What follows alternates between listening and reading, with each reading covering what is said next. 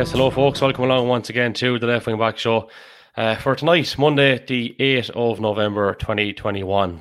Plenty to go through as always. We had lots of action. We had the semi-finals in the Carlow Senior Football Championship over the weekend, the Junior B Football Championship final, and we also of course had the Carlow Senior Camogie final, and that was won by Myshall beating Naomh Bríd 2-9 to 7 points, 22 in a row. Absolutely incredible. So well done to Myshall, and commiserations to Naomh Bríd, and well done to Winnipeg, who beat Bourne Rangers in the junior final as well. So yeah, look, lots has been happening. I think one of the biggest things that happened, not just in the last few weeks, but definitely over the last number of years, was an under-15A hurling final last week, contested by Carlow Town Sétanta and Bourne Rangers, and in the end 3-11 to 3-10 in favour of Carlow Town Sétanta. The same two sides, I think, met in the minor A semi-final over the weekend, and Carlow Town just about edged that, along with Sétanta, of course. So great things happening, and great things to look forward to next weekend also. But tonight we're here to reflect on those semi-finals and a bit about the Junior B final, and maybe a little look ahead to what's happening next weekend with the one and only Tommy Wogan and Christy Bulger. Lads, how are you getting on? Hi, Kev. How are you going? Back again for more madness. Yeah. Nearly there. Nearly there. Yeah, and look, it's going to get exciting. Just to put out there as well, we had thought about doing the Up for the Match show on Friday night. It's probably going to be Thursday now, because what I didn't mention in the intro was the relegation final, which is on Friday. That's at 7:30 in Netwatch Cullen Park, and it is Ballerana up against the Blues, and that's something we might touch on as well, lads, in the course of the next hour or so. But just want to say thanks to our sponsor for tonight's show. It is Sports Equipment Ireland, website sportsequipment.ie. They're even giving us a promo code, lads, TLWB, for 10% off on the website. What do they do? Well, they stock all your team training equipment, including tactic boards, poles, bibs, cones, and much more, as well as a large range of Christmas gift ideas for kids. So thanks again to Sports Equipment Ireland for getting in touch with us, and don't forget, check out the website sportsequipment.ie and the promo code TLWB for 10% off. Right, lads, let's get stuck into this. Was in Netwatch Park yesterday, and I suppose most of us, I think 3 out of 4, predicted Binderstown to win the first semi-final. We were wrong. Rathvilly, full value for the victory, in my opinion, I felt. 17 points to 1-9 is how it finished, and Binderstown just got that goal in injury time. So, you know, Rathvilly, I felt, were very dominant, and I think the word I used maybe in some of the reports I was doing was economical.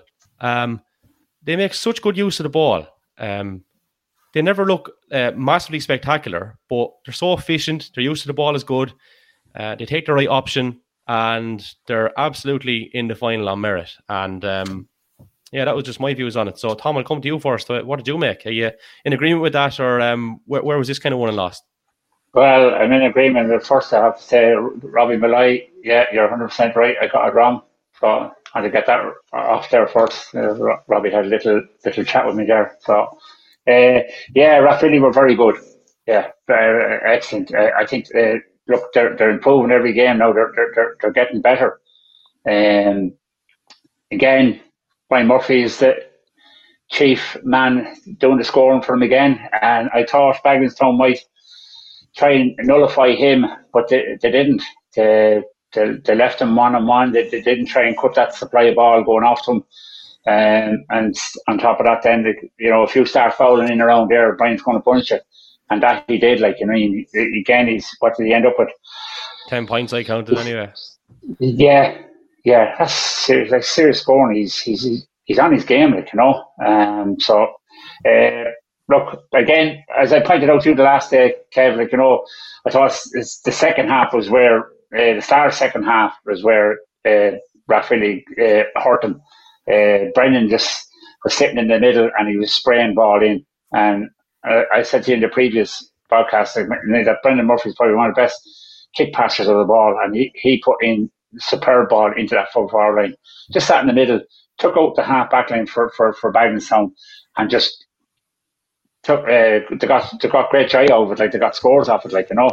On the other side of it, like, for Bagenalstown, in the first quarter, they were trying to get the ball into Robbie Keane, and it just pass went over his head a few times, or just dropped too short on him.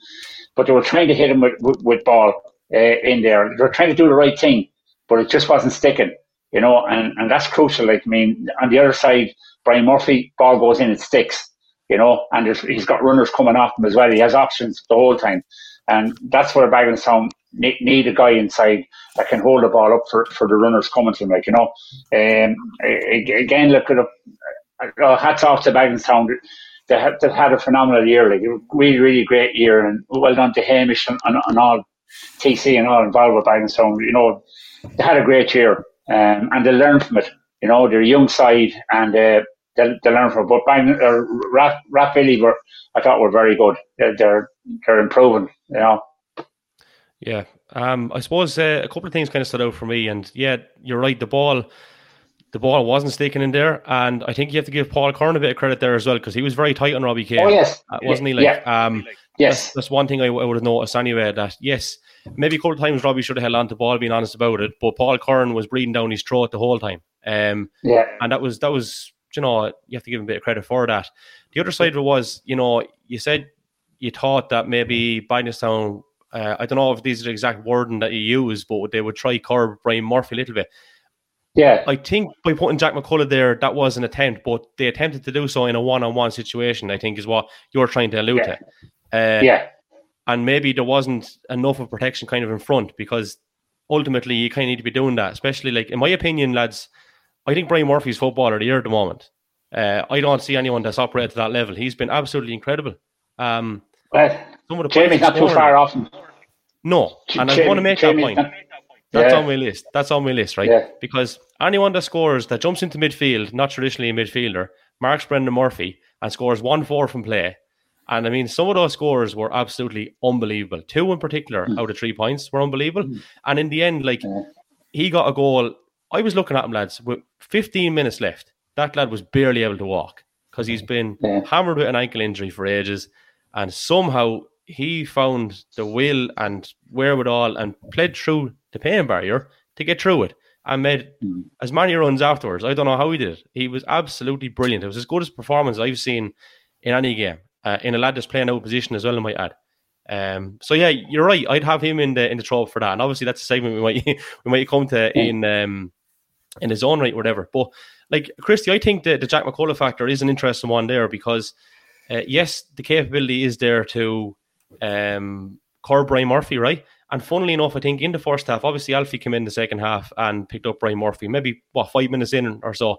But like, the target the whole time for Rathvilly was Brian Murphy. And there was so much ball went in. And I think if you look at it, I would say Jack probably broke 50-50. But Brian was getting scores with the ball he was getting. I have that wrought down. I said, Jack did all right for being left one-on-one. Yeah, I felt that was on myself. Won his fair share of ball and came out and gave off good ball and launched attacks. But it's just like Brian is crafty, lads. He's not around this long without having a few tricks up his sleeve. Like, he knows what position to get into, knows what position to get his body into. Very, very clever. But I thought that Jack did all right. And lads, this is Jack's second year. It's the same with Bagenalstown. Yeah. Like, I predict Bagenalstown. I've a bit of skin in the game. I'm working out there. I'm listening to them. And like, it's been an excellent year for them. They got to the semi-final in both codes, which is no mean feat whatsoever. But like, yeah, Jack, like, for me, say, looking at it, I thought he did. I thought he actually did fairly good and one of the best forwards in the county. I think, like, again, it's kind of a learning thing for this Bagenalstown team. I thought last year, like, they were getting a few rude awakenings in kick-out strategy. This year, I think they've got better and better. Just, unfortunately, they came up against Rathvilly, who are such a seasoned outfit. So, just well drilled on the ball.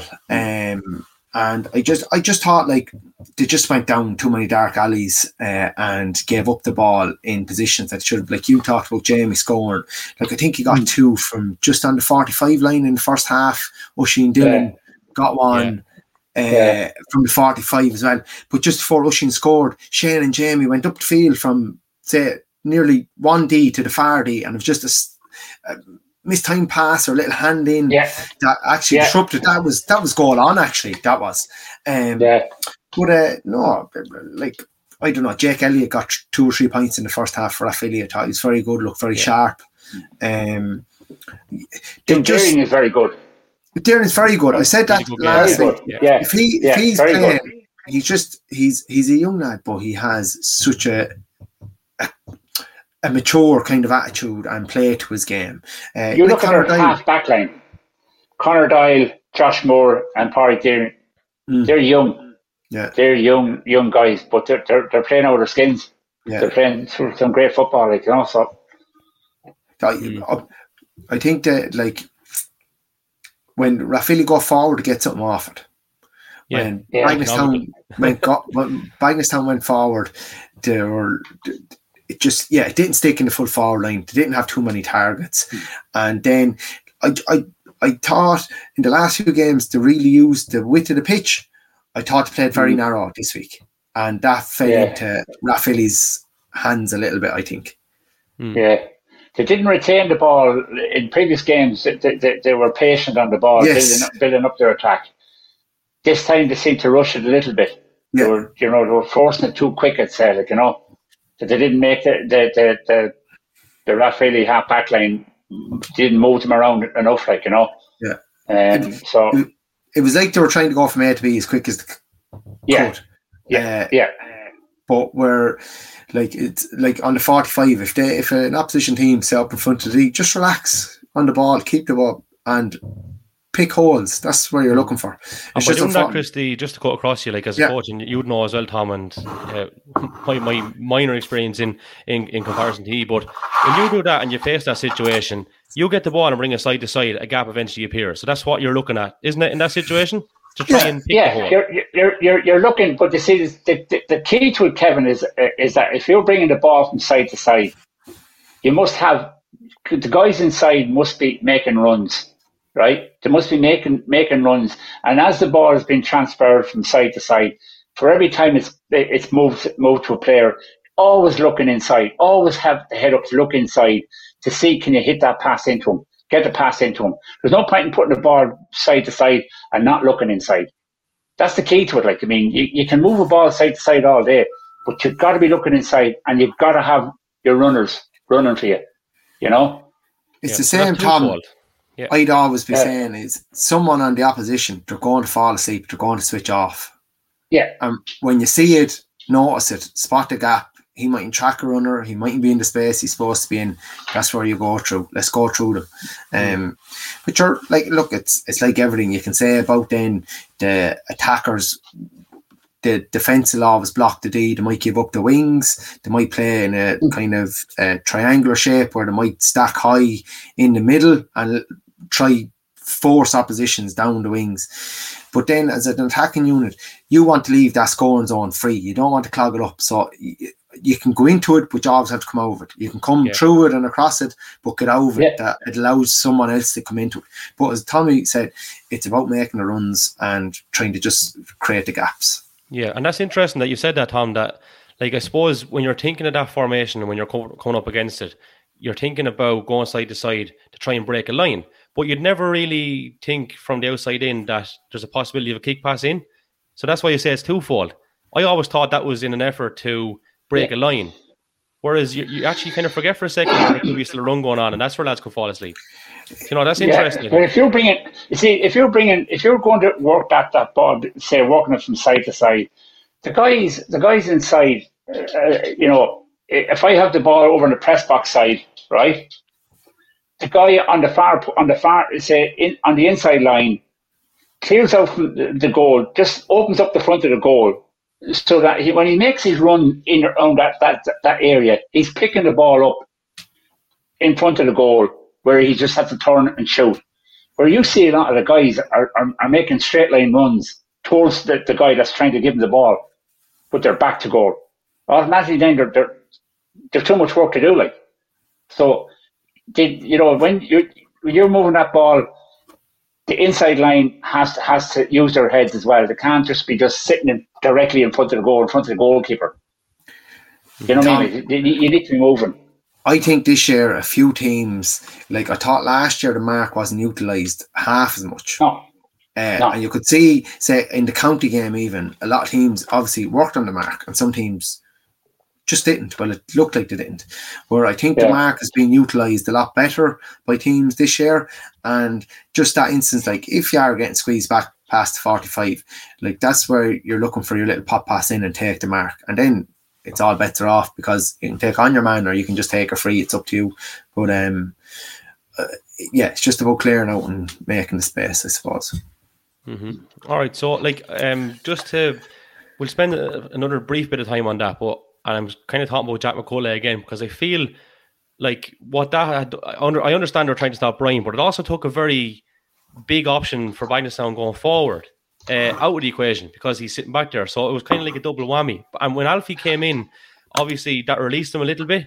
I just thought that was a massive thing in the game and a massive decision to put him on him. Obviously, it was justified, and he has played there before.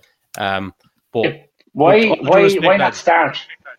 Go on. Why not start Alfie? Why not start him and get what you can of him, and then take him off? Like if he gets hurt, then take him off. Yeah. Well, do you know what I mean?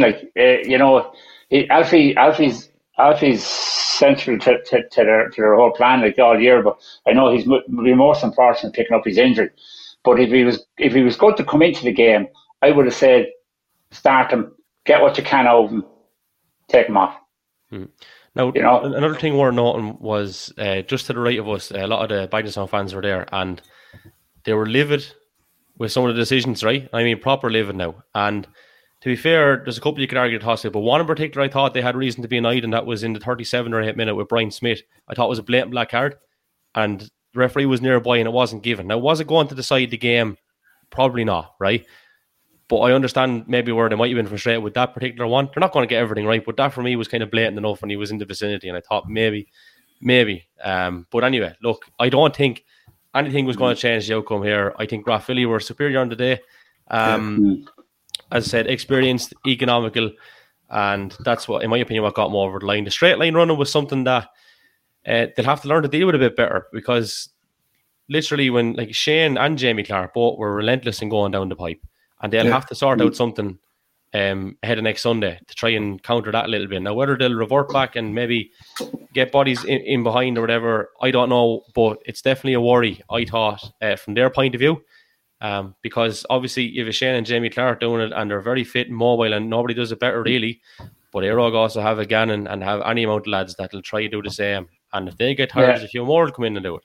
So that's something I think that they need maybe to work on. And we'll probably look ahead to the final little bit later on also, but we've a question in here, and it's before we talk about the second semi-final. I'll just bring it up on the screen from Mick Nevin. He says, Kev, question, with the four semi-finalists and show at the weekend, surely the Carlow football setup have a lot of serious footballers in the county. I need to get them lads in. Serious talent on show. What do you reckon, lads? Oh, yeah, I agree with him. I mean, there is a lot of talent there. It's about nurturing it, and you know, look at hopefully they will. The lads have been up at these games. We'll bring these boys in and try them out and give them a taste of it, like, you know. At the end of the day, like, that's what it's all about, isn't it? You know what I mean? If you lads, you know, showing a bit of form there, like, you know, the only way you're going to know anything about them is to get them into it, bring them into the setup, and let them have a go at it, you know. Mm-hmm. Which brings us on to another interesting point, right? Because, so we'll segue into the second game. This was Éire Óg and Leinster Rangers. 116 Éire Óg, 9 points, Leinster Rangers in the end, right? And for me, I'm not going to say the best player on show, but not far off it, was Kevin McDonald on Leinster Rangers. He was brilliant, I thought, in the middle of the field. Couple of scores got, again, very good on the ball, calm, doesn't really waste ball. But you're never going to see him in a Carlow football jersey, right? It's highly unlikely. You won't. Let's be honest about it. And a lot of those lads that showed well, you're not going to see them. Tom, you know this because you tried to get Eddie Byrne in, yeah? And we had Eddie in for a short time of pre-season, like, you know. But you look at, I mean, it's their first love. Ireland is their first love. This is it, but it's such a frustration in Carlow, right? Because we are constantly competing. nine times out of ten, a lot of our best footballers are our best hurlers. Yeah. It's always been the case for years. Like, even go back to the series that we started off with the left wing back here, with my time in the Gansey. Like, Shane Kavanagh, probably one of our best ever hurlers. Unbelievable footballer. I played underage county football. Like, James Hickey's a very good footballer. Pat Cody played under-21 football with Carlow, and he's a St. Mullins man as well. Do you know, like, it's just one of those things. We weren't able to do it for a while, I suppose. In the last 10 years, we certainly haven't been able to do it. And even when we possibly could have, it wasn't feasible for lads to do it then. So we're never going to see it now. And I think, for me, that's where we suffer a little bit as a county. You saw it from the county setup, Tom. Chris, agree? Disagree? Well, I was kind of in a unique situation there where we had a few players that were playing county hurling and county football, and it's just a balancing act, and it takes a lot of communication. It takes a lot of, we understand, the players understand, but when you get up to senior level and there's such a big sacrifice and all that, I don't know how players would react to someone not training the whole time or whatever. So again, I think it's just laying the cards on the table and putting them out there and communicating with everybody. But yet, in terms of talent, geez, lads, I think there's bags of talent around the county, and we're too small to let anybody go. Yeah, great. Well, it leads into, like, I know this is a football show, but the point I made at the start, right? So we were talking about Carlow Town Sétanta and Bourne Rangers in those finals. Like, that's the one fear I'd have, and I hope I'm wrong with it, but how many of those Carlow Town Sétanta players will pick hurling as their first code in a few years' time? I know I'm talking to football men here now, but, you know, it's just unfortunate. We do snooker ourselves in that context. And I'd love to see in dual status, but it's something we would have touched on before, Christy. Like, if, just say, those lads want to play and they're putting in as much effort and they're equally as talented as a lad who's football only, whoever's over Éire Óg is obviously going to pick the lad that's in the field the whole time, even if he's as good and trying to give, you know, he's obviously giving everything to his lot, but the hurling lad who's equally as good, if maybe a little bit better, is giving as much as he can, but he's still going to lose out. So it's even creeping down to club level. We had it in the early days. I mean, I remember Richie Moore played hurling with Carlow Town. Don Walker played with Carlow Town. Joe Hayden. The Murphys, Ronan Murphy played with Carlow Town, and they played with Éire Óg. And there was an understanding there between the two clubs. I mean, you know, sometimes the boys would train maybe on a Tuesday night with the hurlers, and they train with us on a Thursday night. But there was good communication between the two clubs, and it was never an issue. Brendan Hayden played hurling and football. Joe Hayden played hurling and football. You know, we had a load of lads that played both codes, and were successful in both codes at club level. You know, so it is possible, but we're a small county, and it's so difficult. Like, you know, I mean, I think, you know, go back to Rangers there.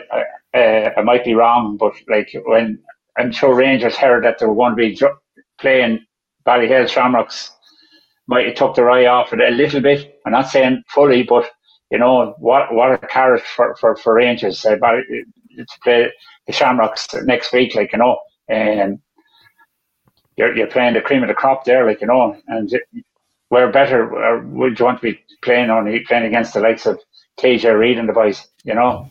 And fair enough, and that's their prerogative. Like, and yeah, oh yes, 100%. Yeah, and the one thing that might save drop off in players, if it is going to save it, and it's where you have to give compliments, and I've complimented them before. I've complimented the county board on the structure of playing one code before the other, because now we had Palatine in a junior hurling final, or we've St. Mullins in a junior football final, which, in my opinion.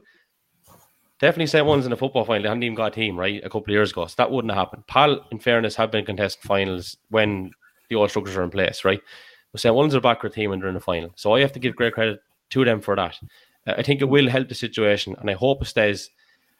Obviously, to be fair to both codes, and I know it's something that has been said, I think flipping it each year is fair, because whoever plays first is at a fierce disadvantage when it comes to Leinster. So Leinster Rangers in this case.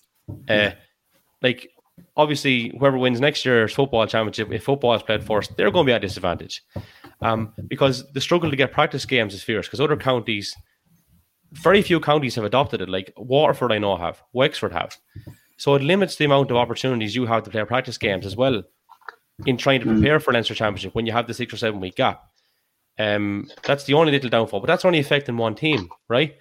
Whereas it's creating so much opportunity for the rest of the clubs and for dual players. Yeah. And on that basis alone, I really do hope it stays. Well, for me, the barometer is it the barometer?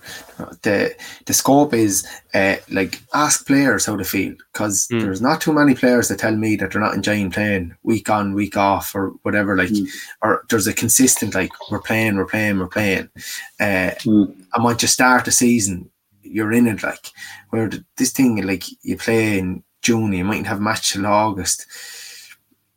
Who's that serving? Like, it's definitely not the player. Like, you've put off holidays. There's only a small window to get away after you're sacrificing so much already. So, like, I definitely think the playing hurling or football first and just running it off is the way to go. Yeah, definitely. So back to the second semi-final then, lads. We kind of went off on a bit of a tangent there, but it was kind of relevant to Rangers, so and a lot of clubs. That's why we kind of went down that route. But 116-9, funny one. Like, Rangers had a couple of goal chances early on. Didn't take them. The first one, look, it's probably a half chance. Evan Keely pulls on a ball that breaks loose. The other one was a glorious goal chance. Ted Joyce's one. Really, he should have done better. He had to do better. Do you know, he scuffed it. You know, those two goals going in, that makes things rather interesting. And it didn't happen, right? So, like, Tom, did they really... Do you feel Éire Óg really looked in any sort of trouble during the game? No. Yeah. I felt from the start, with Hulton Colm inside, like, me, I clipped over 2-3 points, and he was on his game, like, you know. I worried for Rangers then, like, you know. I thought this is going to go badly wrong for them, like, you know. But in fairness, they got a grip. They got back and they got a grip of it, like, in, around the middle. And again, this is the thing for Joe Murphy to work on. Like, I mean, that they did get in with goal opportunities, right? They didn't finish them, so that is a worry for them. You know, that they can be got at. You know, in their back, their own backline can be got at. You know, with a better forward, as you said, Joyce would have finished that, like, you know. So I feel Rangers they tried. They'll always give it their all, like, you know. I mean, they're great. There's great heart down there in them, like, you know. When it comes to the football, like, they do give it a good lash.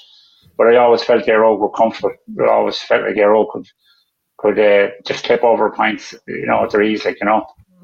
And Chris, before I go across to you there, so, like, Tommy kind of mentioned that it was kind of funny, actually. Colm Hulton got 2 points in the space of a minute in the first half and 2 points in the space of a minute in the second half. Both, incidentally, you know, the first point out of the brace was saying on both occasions, a good score, and then a shy kick out for the second one on both occasions. And that, unfortunately, didn't help Leinster Rangers' cause. In the second half in particular, there was a bit of a shemozzle underneath the stand, and, you know, all the Rangers' bodies, I think, nearly went in straight away, and they're like, well, feck this now, we're laying down the marker, we're not going to be walked on. But I'm almost certain in that period, and just checking back on my notes, I think Éire Óg came out and got the next couple of scores after that. And I think it actually worked in their favour more than Rangers' favour, even though I thought, do you know... At the time when it happened, I was like, yes, this will give a bit of life back to the boys, because I thought they actually just got a bit sloppy before that. Where it actually G'd them back up, and as you said, they came out and just said, right, we're in a game here, let's go. And they did stick on a few scores, and it was great to see. For me, after, like, they were marking Chris Blake really tightly, that opened up a room for Hulton. He stuck over, I think, 3 and 4 minutes. There you go. Body language changed from Rangers to kind of, they slowly got back into the game a little bit, but I never felt... There was always sparks where, for me, what was great to see is when Éire Óg broke, they broke in numbers. Like, there were 2 and 3 lads going right up the middle, and they're all looking. There wasn't too many Éire Óg lads taking plays with the ball. They were moving the ball really fast. You've seen Darrell Bryan Gannon connecting the play really well with kick passes, 30, 40-yard kick passes. I thought Chris Blake did well inside. He was holding on to everything. I do feel there's more. Like, I think from our halfbacks, there's definitely more to come. That can definitely be a launch pad. I just thought it was a sound performance. And look, again, Bagenalstown, Mount Leinster Rangers, like Bagenalstown, like Rangers are there every year. They're so hard to win against, to put it up, to never say die. And like, that's a credit to them, to be always in the fight. They're always in the fight. Yeah, when the effort isn't half as much as what goes into the hurling, like, with very little effort. And they'll tell you that themselves. But like, you can't buy, they're playing in highly competitive games year in, year out. That stands to them. Like, they know how to marshal lads around the field, how to manage a game. That competitive instinct and that being in the heat of the moment in competitive games, lads, you can't buy that. You can be the world champions of friendlies. It doesn't matter a shite unless you're in highly competitive games that mean something. And they're in them year in, year out, and it stands to them. But for them to play both codes at the level they're playing at, you have to take your hat off them. I mean, it's phenomenal what they're doing, like, and let it be hurling or football, you're not going to get it easy off Rangers. There's a fierce spirit in that club when it comes to, when they go onto that field, you're in for a battle with them, and they're a great club. Yes.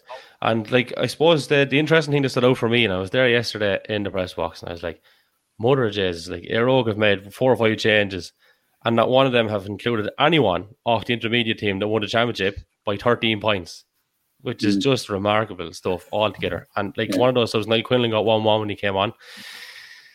It's just a remarkable strength and depth. It's the envy of nearly every other club in the county, let's be honest about it. And fair play, it comes down to good coaching, underage and structures and everything, and that's the fruits that you bear from it. 4 adult teams. Yeah. Fantastic stuff. I feel there's not much more time left to talk about this one, because I think it's near enough done. There's not much more to it. That's just the way the game ebbed and flowed. But obviously, we're talking about doing a kind of an up for the match thing on Thursday. So with that, I'll be looking for representation from each club or whatever. But I'll excuse you two lads, because you're on with me here all the time. And we'll have you on Monday for the, for a review show. And you have a team of the year to pick as well. Now, as I said to the hurling boys, right? Remember, there was a lot of matches before the semi-final and final. So don't get blinkered, because I find a lot of these teams of the years are based off of semi-final and final. And lads, don't forget, a lot of yucks that happened in the group stages. But there'll be a good bit of head-scratching done over this over the next week or so. So, like, let's crack on to... let's go straight into the finals. Why not? We're not with semi-finals as it is, right? It's... a pairing that we've seen quite often. I think this is Stephen Barmick reliably informed me. I think this is the 10th time that Éire Óg have played Rathvilly in a senior football championship final. I think Éire Óg have won 8 of those. I'm open to correction on that. I'll have to go check again. We'll have it right for Thursday anyway. But they played in the 2020 final, which was a number of months ago. 3-4 months ago or whatever.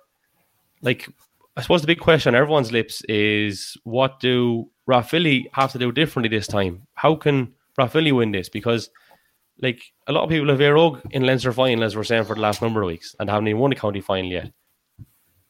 So, like, obviously there's an opportunity there, but how much do Rathvilly have to learn? Where do they need to learn it? And how can they establish a foothold in this game to cause an upset? Because, being honest about it, it will be a big upset, given the fact that lads are talking about Éire Óg winning Leinster championships.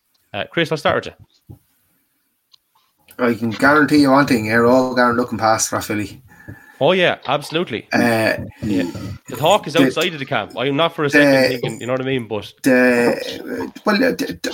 look, I mentioned this before on a podcast. Like, these are two teams that have huge amount of respect for each other. They're two footballing teams as well. So, like, it's going to be a cracking game of football. In the final a few weeks ago, it comes down to, you have to take your chances and you need lads to perform. I think the matchups are going to be key, but I said it before, if you put too much eggs in one basket on doubling up on Chris Blake or Colm Hulton, it leaves the door open for someone else to slip in. So it's just about managing it. And do you want someone like touch tight, or are they able to stand off in a certain part of the field to make sure no one's running in around the back of them or anything like that? So I just think it'll be matchups and what are you willing to give up to make sure you're defensively sound?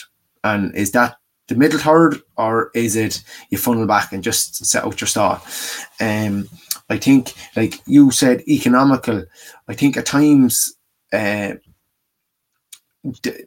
me, Rathvilly sometimes just give up silly ball when they're in complete control of it. I think if they cut out their mistakes, they'll have a good chance at cutting, at getting in at Éire Óg. I've been to a few matches this year, and I just think there's something brewing since that final.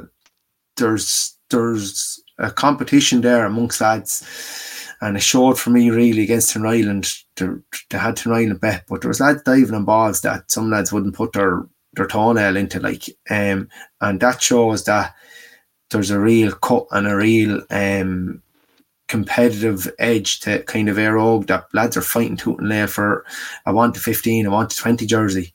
I'm going to say Éire Óg, but there are two teams that'll just go toe to toe, and I actually can't wait to see it. But I just think Éire Óg are savvy enough and will get scores. Now, I'm going to say something like 116 and 17 points, or was it 118? They're serious scoring for this time of the year. With the wind, there wasn't much wind at the weekend, but there's a nip in the air that takes a bit of distance off the ball. I would say any team that gets 16 or 17 scores is going to win a county final. So Bore careful based on last weekend. Bore careful, but it's just going to, for me, I think if Éire Óg want to turn it on and park the buses, they say they can do that, but by geez, they're going to pack a punch if they turn you over, because they're going to move in numbers. I think Rathvilly are happy to go man to man. I don't know if that'll work against Éire Óg. No. And we touched on it earlier, Tom, didn't we, about the gaps that were in that Rathvilly defence. I think that's something they really have to look at. I think that's fundamental, actually. It's paramount to them winning this game, is that they do shore up that, because they'll just get torn asunder otherwise. But also, I think, from the other side then, Tom, right, I looked at the matchup with Mara Fitz and Eddie Byrne quite closely the other day, and obviously Benny spends a lot of the time sweeping in front of the full back line anyway, but he was a lot closer, I think, to Mark Fitz, knowing that Eddie Byrne was there the other day. I think knew the crack. That's what was going to happen, right? So the position of Brian Murphy is fairly important here. If Brian goes to a corner, we'll say, is Benny still actually sweeping across the whole line, or do you say, right, well, look, it's most likely going to go there anyway and just try and sit maybe in that area? Jake Elliott then is on the far side. So that's the other side of it. I think all those things are probably things that lads will be talking about this week, but are they kind of things that stand out for you? Tom, can I just jump in there? Something's after coming to my head. With Benny sweeping, that's played across the back line, and just say we were talking about backs and forwards there. You're trying to change the optics for your man out the field. If he sees two lads marking one, he's not going to kick that ball in, because it's not a percentage ball to kick in. So, it's just, where's the squeeze coming from? If Éire Óg will play Benny or whoever it is, it can be a Dermot Rowe, whoever's in there, the squeeze will be coming further out the field, stops the supply of ball, or you're just changing the optics for your man kicking it in. Put two lads in his eyesight. It's like the goalkeeper. Put lads in his eyesight. He won't kick in that ball. He'll have to take an extra play. That slows the play. That's more bodies back. That's closing off space for them. Sorry, Tom. No, you're fine. I'd imagine Benny might pick up Brian Murphy. He might go on. Benny's an excellent man marker. He probably might look to shut down Brian. But that's where the other Rathvilly forwards need to step up to the plate. They need to come with their A game. if it goes down that route, they need to come into the game and they need to start kicking some scores. But on the other side of it is, you know, I as I said to you before, I'm always amazed with people, like, you know, that, you know, are they doing their homework? Are they actually studying teams? You know, like, for example, like, I mean, you go to the Éire Óg forward line, and there's a lot of talk about the boys. They're excellent forwards. Every one of them, they're dangerous. Every one of them are dangerous. Question I'll put to you: where's the majority of the scores coming from? Where are they getting their scores? They're getting it in the D. They're getting it right in the heart of the D area. That's where they're looking to go. That's where they're looking to get the ball into. So the challenge is, how many players will kick outside the D consistently? How many will kick points consistently outside the D area? You know, in any game, if you give up that score zone area, you're looking for trouble. So I would say you shut it down, you lock it down, right? Okay, but you don't go start chasing guys out. You lock it down, you be very disciplined and keep that shape inside, protect that area. And if they shoot outside that, yeah, you take your hat off them, fair play to you. But do not give them that area. Do not give them that score zone area. And that's what I've been looking at games, and I've been looking to see what people are coming up with, trainers are coming with anything. So Rathvilly need to come with something to stifle Éire Óg's forwards. What they're going to come with, well, that's to be seen on Sunday. But they need to come with something. They can't play the way they've been playing in the last two games.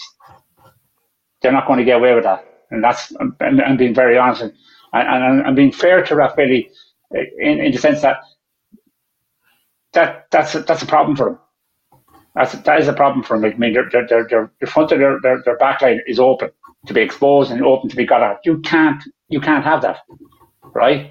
On the other side of it, you look at Éire Óg, right? You're not going to get in there.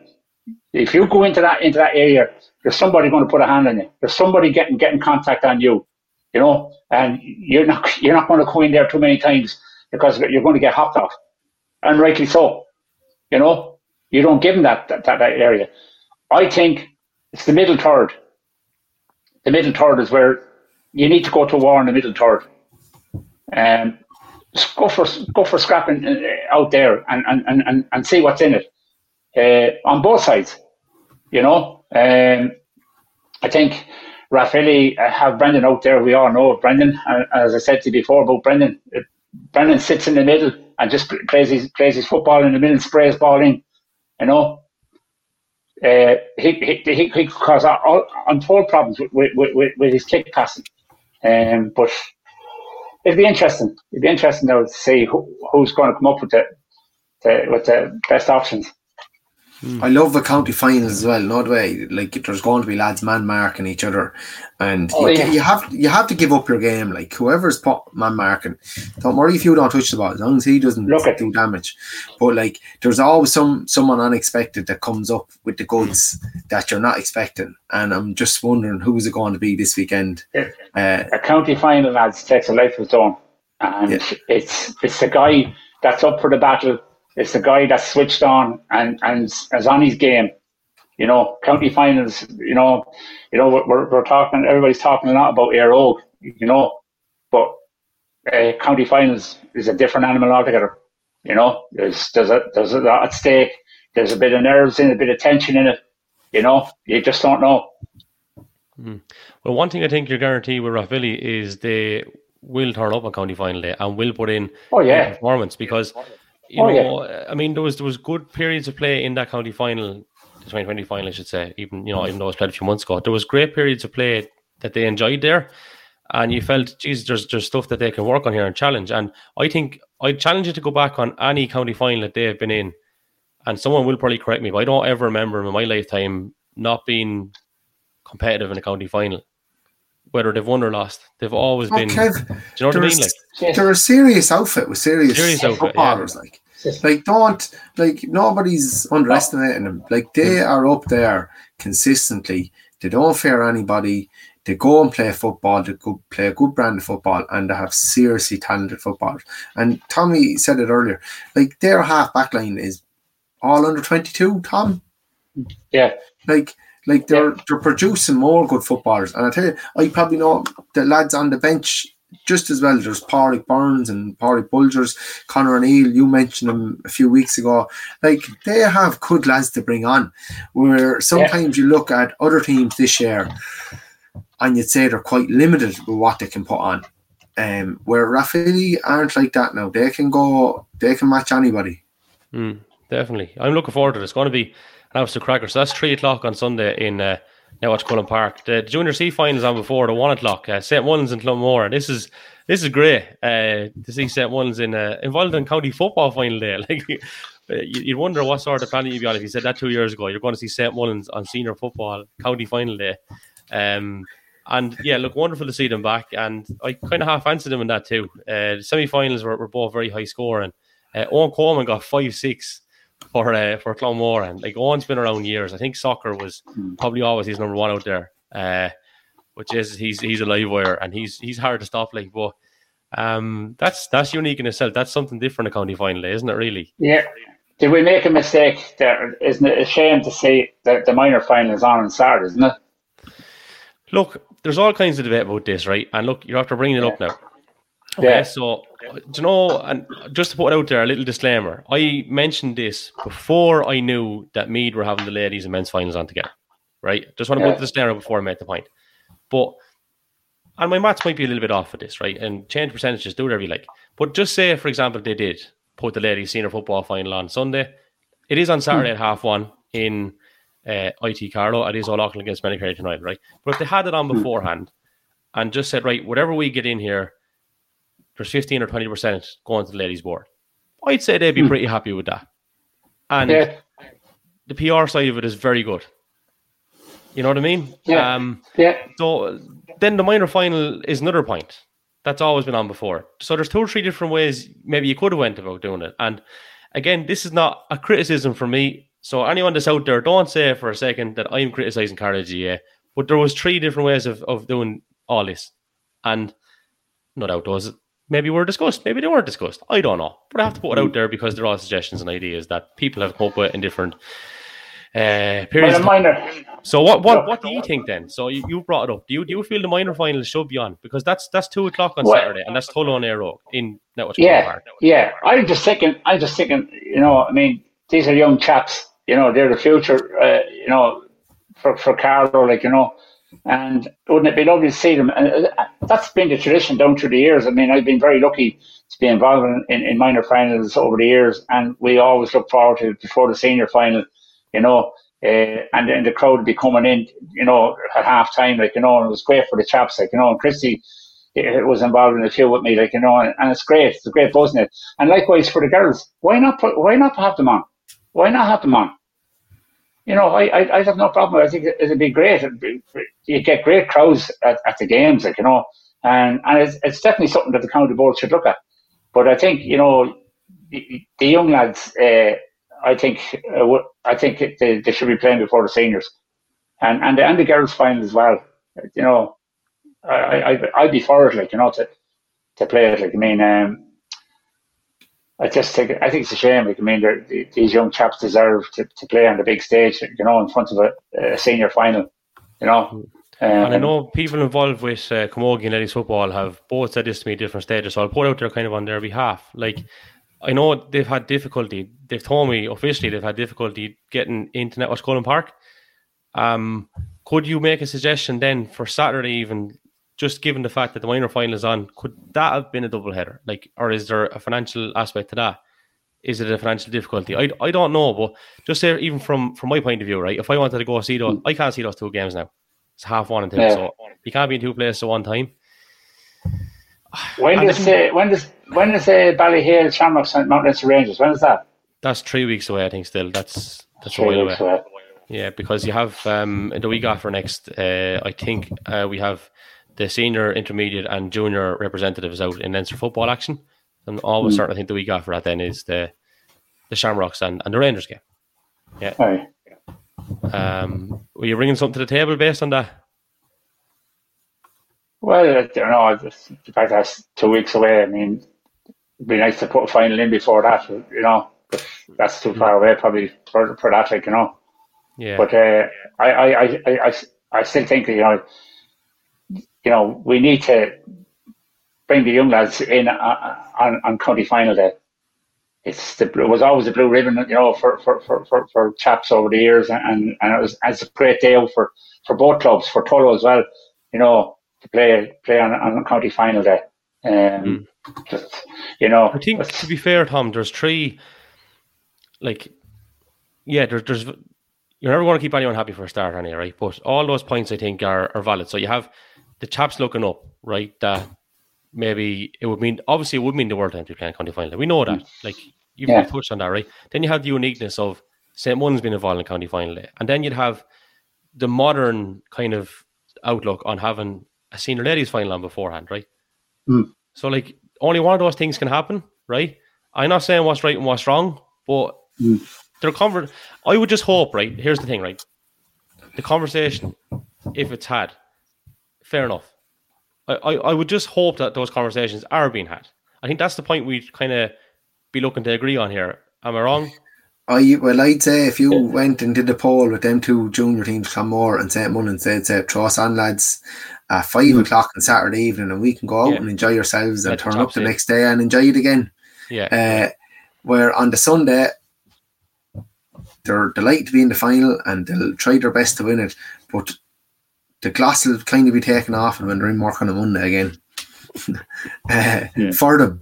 Because, as you said, it's totally unique, kind of, for St. Mullins that they do want to enjoy it and, like, have a good time and enjoy the experience. We're not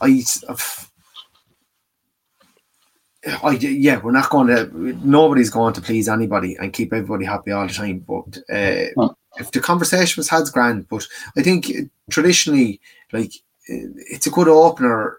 Watching minor football before the seniors, and it's always kind of, it's a lovely reset. There's pure kind of football and pure talent on show, and it's. I just think it's a great curtain raiser, and been there, lads. There's no better place in the world you'd rather be than Sunday and county final day. Yeah, what it does, Christy, I think, and you've kind of touched on it slightly, is a lot of people would see these chaps playing for the first time, and you'd be saying, "Geez, that." Yeah. And then when they break onto the senior ranks and go into the county, you're like, "Geez, I remember him lighting up a minor final." Yeah. And I suppose that's a nice little carrot and a prize for a chap as well, where they think, "Well, I have an opportunity here to shine." Because even though it is a team game, like, they're chaps, so there is an ego thing there. There is a selfishness there, probably a little bit, and they want to impress. Well, lads, I was there. Was it 2 years ago? Or was it last year? Mount Leinster Rangers and Éire Óg in the final. Oh, that was unbelievable. No, that was cracking absolute cracking game of football. And I loved about it that there was hardy young lads, right? They were going hammer and tongue. They didn't say a word to the referee. I'd say it was the easiest match to referee. They were just staunch toward each other, but they weren't dirty. And the football that was on show was incredible. And lads, only a handful of us got in to watch that game, and it was an absolute cracker. And I just love seeing football like that, because it's at its purest, I think. And it's the same with the minor tournament, Tommy. Geez, people came from far and wide to look at that football, because the Niall Kellys were playing, the Kevin Feely's. There's just so much talent on show playing the purest brand of football that you'd see, and I just think it's great to see, and it's a breath of fresh air for people that go in and say, not this defensive stuff again. No, it's not all over the place. This is actually good to look at, and it's entertaining. There's a great thing on Facebook there, the 1986 minor final with Tullow and Éire Óg. It was lovely to see the programme there. Some of the names that came up on it, actually, seven of the guys on that Éire Óg minor team won Leinster medals afterwards. Played Tullow in the county final. So it's lovely to look back on, like, you know, some great memories, like. Definitely. And the thing I was just going to say there was, over the last couple of years, like, Donagh Murphy for Rangers got 9 points from play, I think. He was exceptional. Yeah. I think the year previous, I nearly certain it was the year previous when Bagenalstown played in that minor final, and I thought Darren Nolan, for me that was probably the best performance I've seen in the minor final, and then last year that topped it by young Murphy. Look, there are topics to debate, we have to raise them. No agendas. I do get criticised for being overly critical, would you believe? And I'm only trying to start a conversation and have an honest discussion. And you know what? It's because you care about Carlow GA, and we all live for it and we all love it, in fairness. We're here talking about it every week, and you'd always be putting these jokes out because you want to try and maybe see can things be done slightly differently. Maybe it's not always communicated that way, and lads take it up a bit differently in certain quarters, but that's where we're at, and this is the joys of it. As I just said, lads, right, the three of us are here on this podcast live, and we have a platform for our opinion. Everyone has one. It doesn't mean ours are more important than anyone else's. It's just we have a platform to discuss ours. And at the end of the day, that's what it's all about. It's because we love it. Sure, Kev, you can tell them opinions are like arseholes. Everybody has them. So we're all right. Yeah, so that's the joys of it. But then just to... couple of other little things to go through. So the relegation semi-final, lads. All Auckland, 14 points. The Blues 2-6. Don't know. Did you get to that? I didn't. No. I didn't know it was on. I didn't know it was on. Yeah, I didn't get to it. I was caught. I didn't get back in time for it. One of my friends was there. He was feeding me the information, so I could feed Twitter with it. That's the way that went. Thankfully, he's a reliable source. He could have filled me with shite as well, and lads could have had a totally different perception of what was going on. But the final of that is this Friday, as you mentioned, 7:30, Ballerana versus the Blues, Netwatch Cullen Park. And who are we fancying in that? I just think Ballerana might have enough, funnily enough. Yeah, Jesus, it's hard to call that one because I'm sure both sides have been away from the pitch, you know. Hard on Hannigan's, because they've been away trying, probably lads playing soccer and everything so.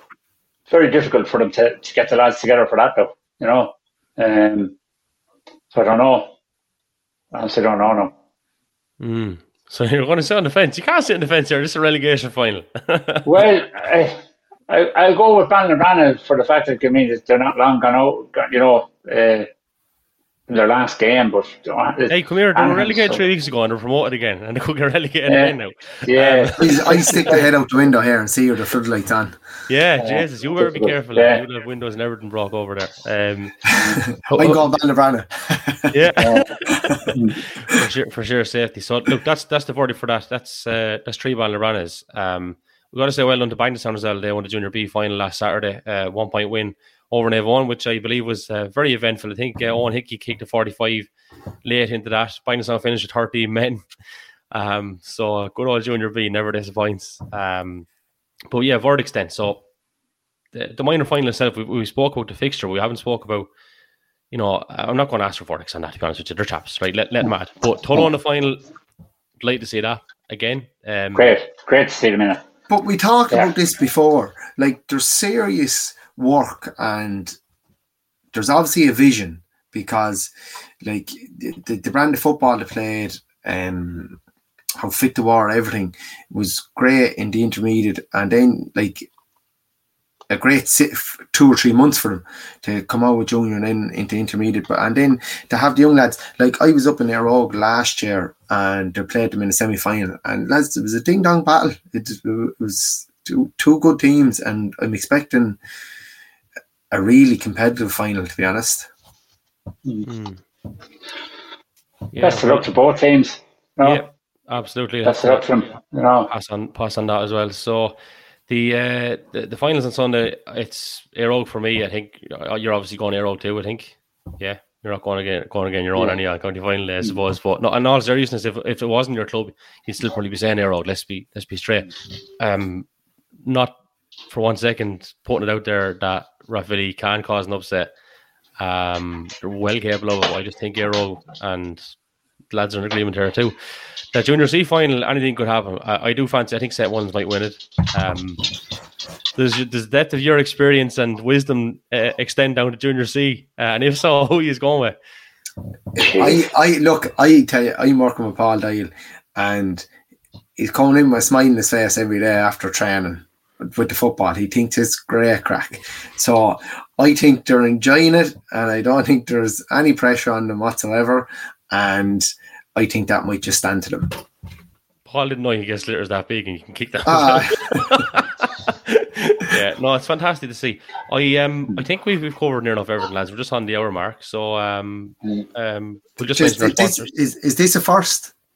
Yeah, it could be. It could be. I can't afford the overtime anymore. That's the thing. So, give a shout out to the sponsors. It is Sports Equipment Ireland. Their website is sportsequipment.ie. The promo code is TLWB for 10% off, and they stock all your team training equipment, including tactic boards, poles, bibs, cones, and much more, as well as large range of Christmas gift ideas for our kids. So thanks for coming on board, and I think they're with us again for the Up for the Match programme, which we will confirm, but I'm pretty sure it's going to be Thursday. Tom, you're going to say something? Yeah, I just, you know, we got the very, very sad news there yesterday of Bobby Miller's wife's passing, and look, I'd like to, on behalf of yourselves, all of us in the GAA and Carlow, I give the sympathies to the Miller family on the passing of Carol. Lovely lady. Had the opportunity to spend some time. We went to Spain way back, and an absolute lady, lovely lady. And to Alison and Barry and the sisters and that, you know, my sympathies to you all. And, you know, thinking of you at this time. Mm-hmm. Pass on those as well, 100%. Lads, look, we'll leave it there. Thanks a million again for your time. Don't forget to give us a follow, everyone, on Instagram, Twitter, and Facebook if you haven't already, at The Left Wing Back. Subscribe and turn on the notifications. If you're listening on Apple Podcasts, go over and hit them 5 stars a wrap there. We do love them yokes, and that gets up the leaderboard. So don't be afraid of that if you're an iPhone user. It won't show up that you're after hitting it either, but it'll certainly give us a bit of a boost anyway. So if you are an Apple Podcast listener, don't be afraid of it. And we should have the audio up in the next half an hour or so. All going well. Listen, thanks again, lads. Tommy, bring that guy out for a walk, will you? Jesus. Hey, back off there now. Right. The Rottweiler. We'll leave it there.